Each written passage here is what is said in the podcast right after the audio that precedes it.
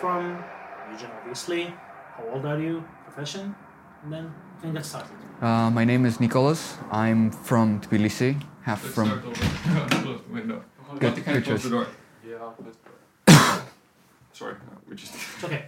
Again, tell us about yourself, your name, where you're from. Uh, my name is Nikoloz. I'm local. I'm from Tbilisi, half from Tbilisi, half from Batumi. I'm 26. Uh, just turned recently, so I'm still getting used to. Uh, ah, right, one more year. Uh, and uh, I'm uh, currently a video editor, uh, sort of filmmaker, sort of game developer. I kind of try to do many different things. And uh, yeah, I think. Yeah, that's it. Okay, okay. Pleasure having you. Thank you, thank you. Um, Topic is to again get us as much information as possible about Georgia. You've been following the news. You've been very active in posting and informing people about Georgia. And this is the aim of having this interview with you. Now, when you're looking at the news, when you're looking at Ukraine, I want you to guide us through how do you feel as a Georgian citizen towards what is happening in Ukraine? Well, it's inherently a topic that's close to us because this is on a smaller scale something that happened to us in 2008. So it's military forces coming in saying, oh, these two regions are maybe going to be independent now. So we're going to put some armies there and yeah, it's, it's all good or whatever. And like under the pretense of liberation, it, it occupies a country. So when we see something happening to a people that has happened before to us, mm-hmm. it it hits home because it kind of it's you look at them and you see yourself in what they're going through except it's so much worse. Mm-hmm. Because for us it was 5 days and not even on not even close to the scale that this is going on. And i mean Ukraine as a people have been, are notorious for being screwed over by Russia just across millennia. So it, it's there's like a cousin like connection. I feel Um, do you feel threatened for Georgian safety, national absolutely, security? absolutely on a daily basis because you never know when Mr. Mr. Conflict, Mr. Uh, Liberation Mission is gonna just decide that, oh, you know what, while I'm there, I might as well grab this small little piece of land that's been pestering me for so long. And you know it's it's it's scary because you don't you don't feel safe. You have no guarantees that the same won't happen to you and you just it's it's a constant uncertainty and like mm-hmm. it's hard to sleep. Do you think if Ukraine and potentially Georgia fall, would that spell disaster in Europe? Would that lead to a full scale war? Where do you see that heading as a Georgian? honestly, if this happened 40 years ago, in in the age where everything wasn't as easily accessible information wise, probably not. But with how humanity has evolved since the Soviet Union collapsed, it's you can't just hide hide shit. It, it, that's just not how it works. So if if the two of us fall, then well, the rest of the world let us fall because we can't effective like Ukrainians have a turns out pretty good military and Putin is throwing cannon fodder, but that's a different uh, I digress. But if if they take us, then what's stopping them from pushing further and further in? Because the one of the bigger reasons of conquering Ukraine isn't just to push NATO back, but there's an entire section of mountains that basically puts all of Europe in a bottleneck because all of their armies are going to have to go through this small area and and all of Russia is a plain mostly. Mm-hmm. Like the whole western side is a big plain that you can't fight on, you can't defend on. So it's it's a strate- strategic move that if they take Ukraine, they take us, they're just one step closer to reunifying the Soviet Union, which at this point probably means unifying the world. Okay.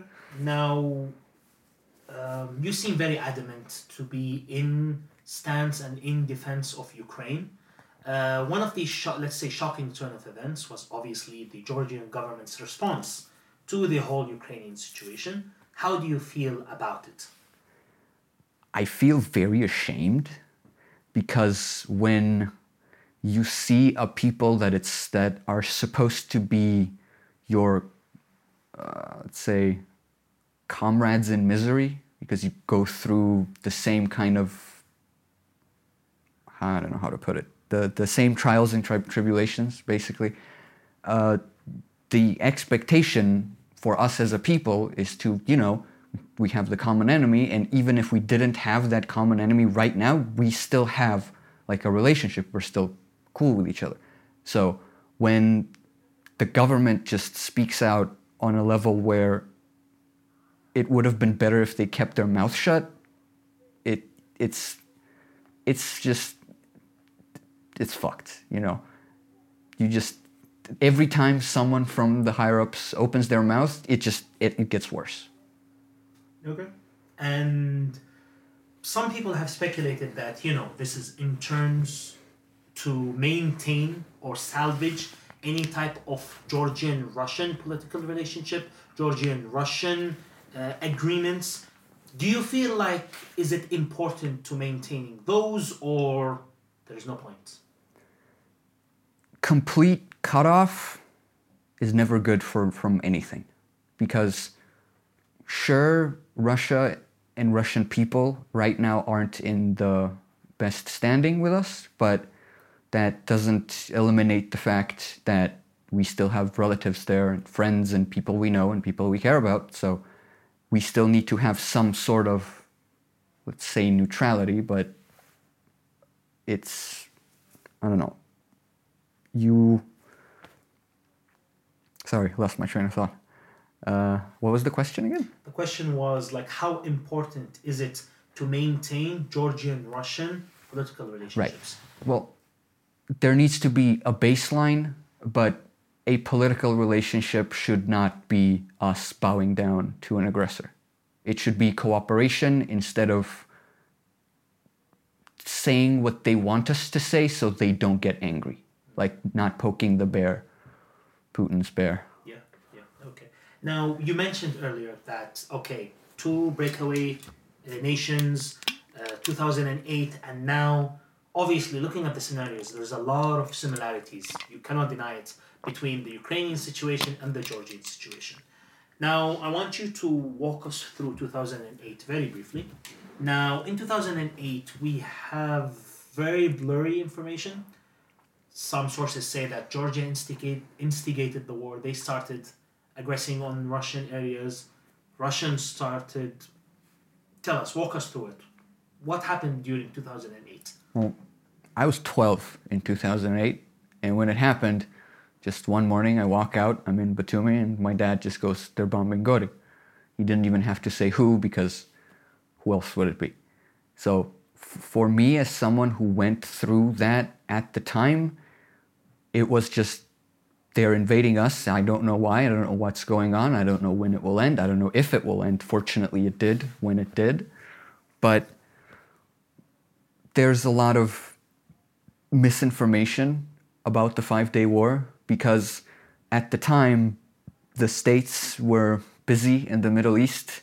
So since that was taking the center stage on like the international news media, Russia taking a small bite bite out of a country that most people haven't even heard of wasn't in it just news in any capacity. So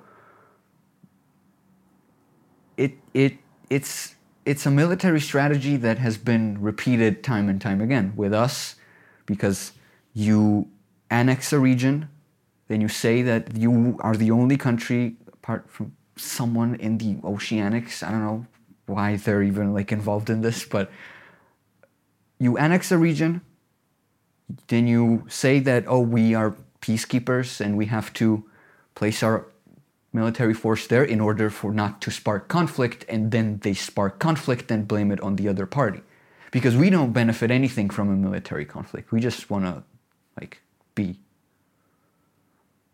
Okay.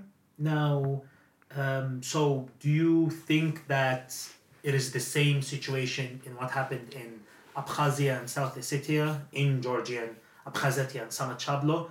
Is it very similar to what is happening in the Donbass disconnect? What is happening right now there? Is it different? It's similar in terms of the steps that are being taken, but the reasoning for those steps is not the same. Because because of the recent discoveries, no, and by recent I mean like 2013, I think, of pretty big oil and natural gas reserves in Ukraine, that's what sparked the whole Crimea thing because Crimea's area on the map overlaps with a lot of oil. Mm-hmm. Russia is oil, Russia is gas. Most of Europe is dependent on Russia, and that would Ukraine suddenly becoming like a play, big player in the game would result in Russia losing a lot of its income, so on and so forth. So there is a lot. Ukraine's potential is a lot more threatening to Russia than ours. Okay. Now, let's move more into Georgia. I want you to tell me: Is there what is this influence of Russia, and Russian politics on the Georgian government, on Georgian democracy? Is it felt? Is it apparent? Is it something that is corrupting Georgia? I think the fact that every year the government gives us a reason to go out 100 meters from here and just stand in the street in the cold, in the warm, rain, snow, doesn't matter.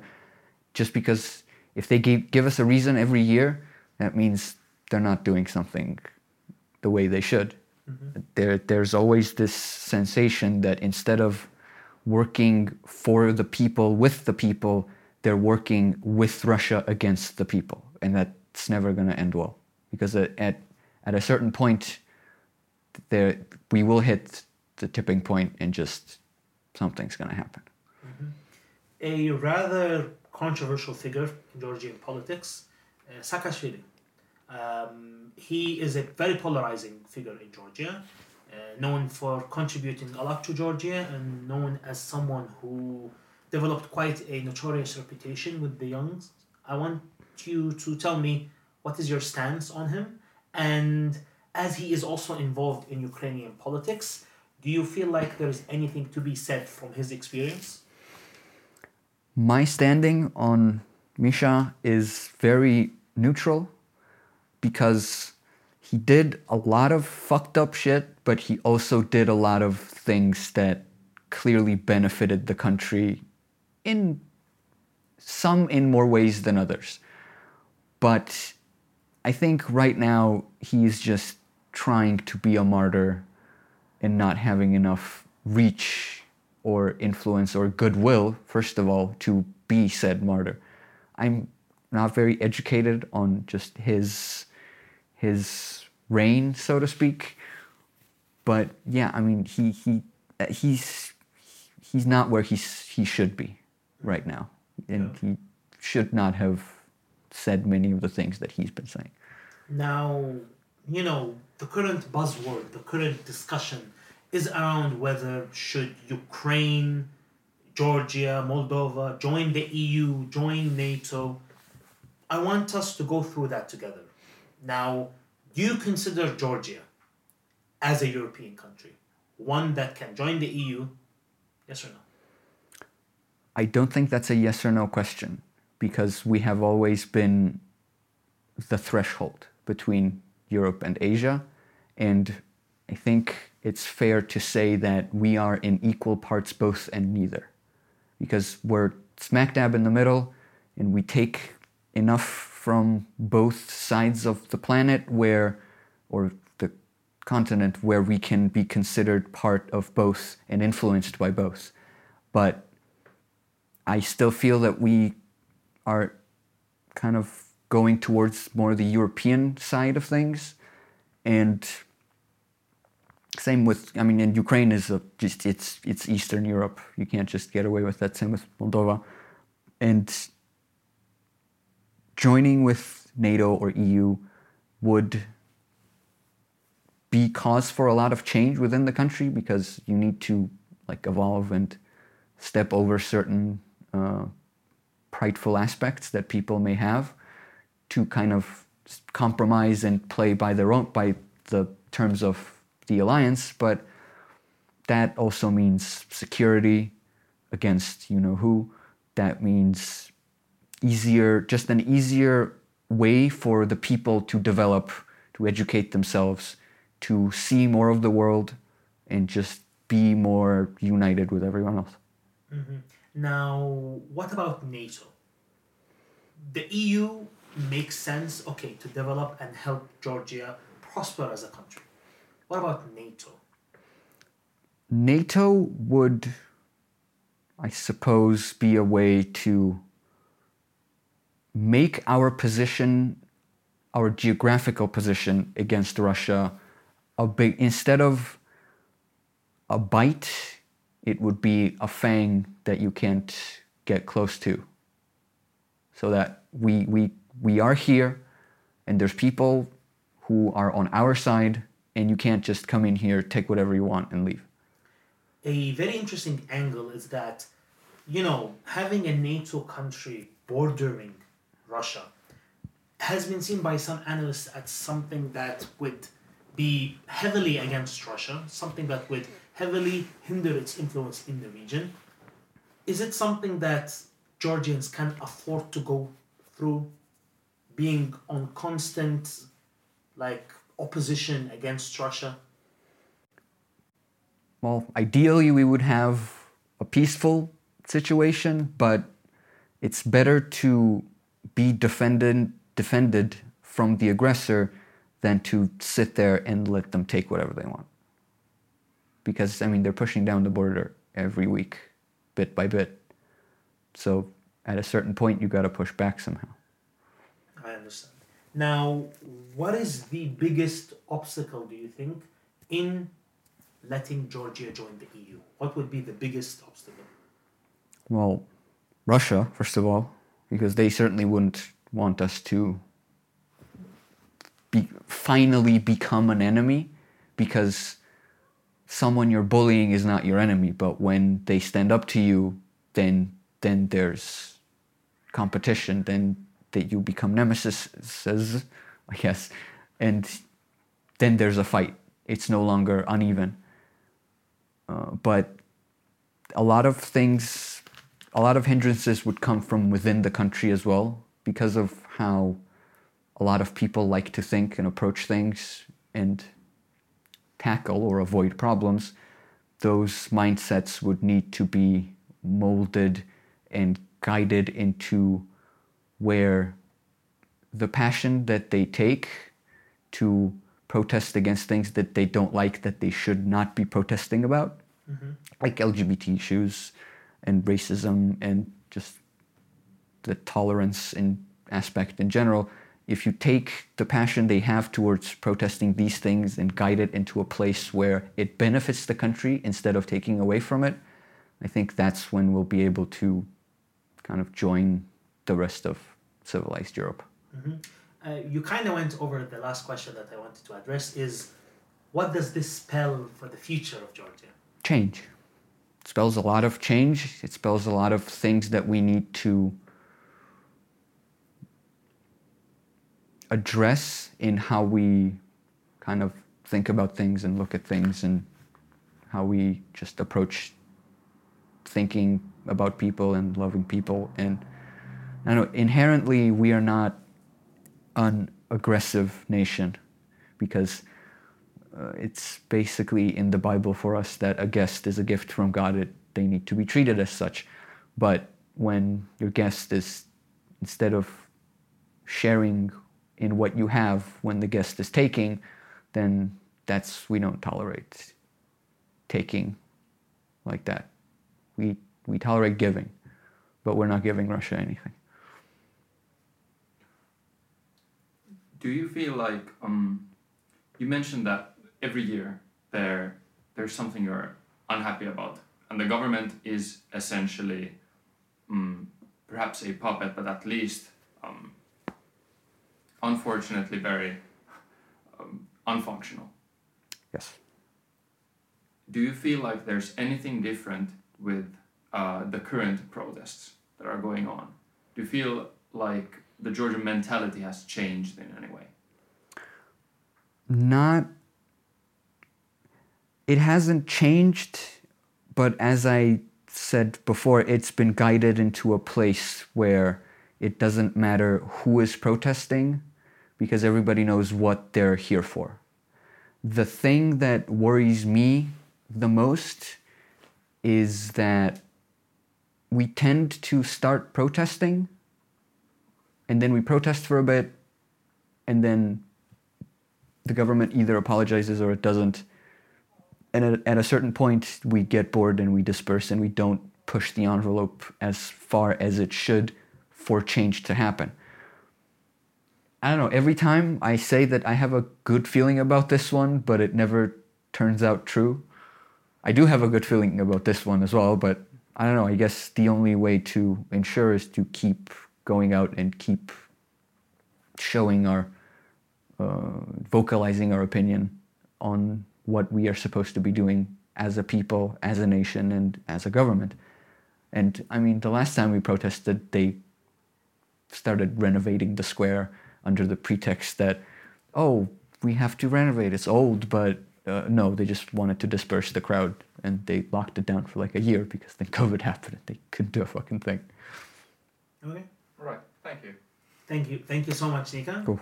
I'm very happy we had this brief conversation because punch face, you know.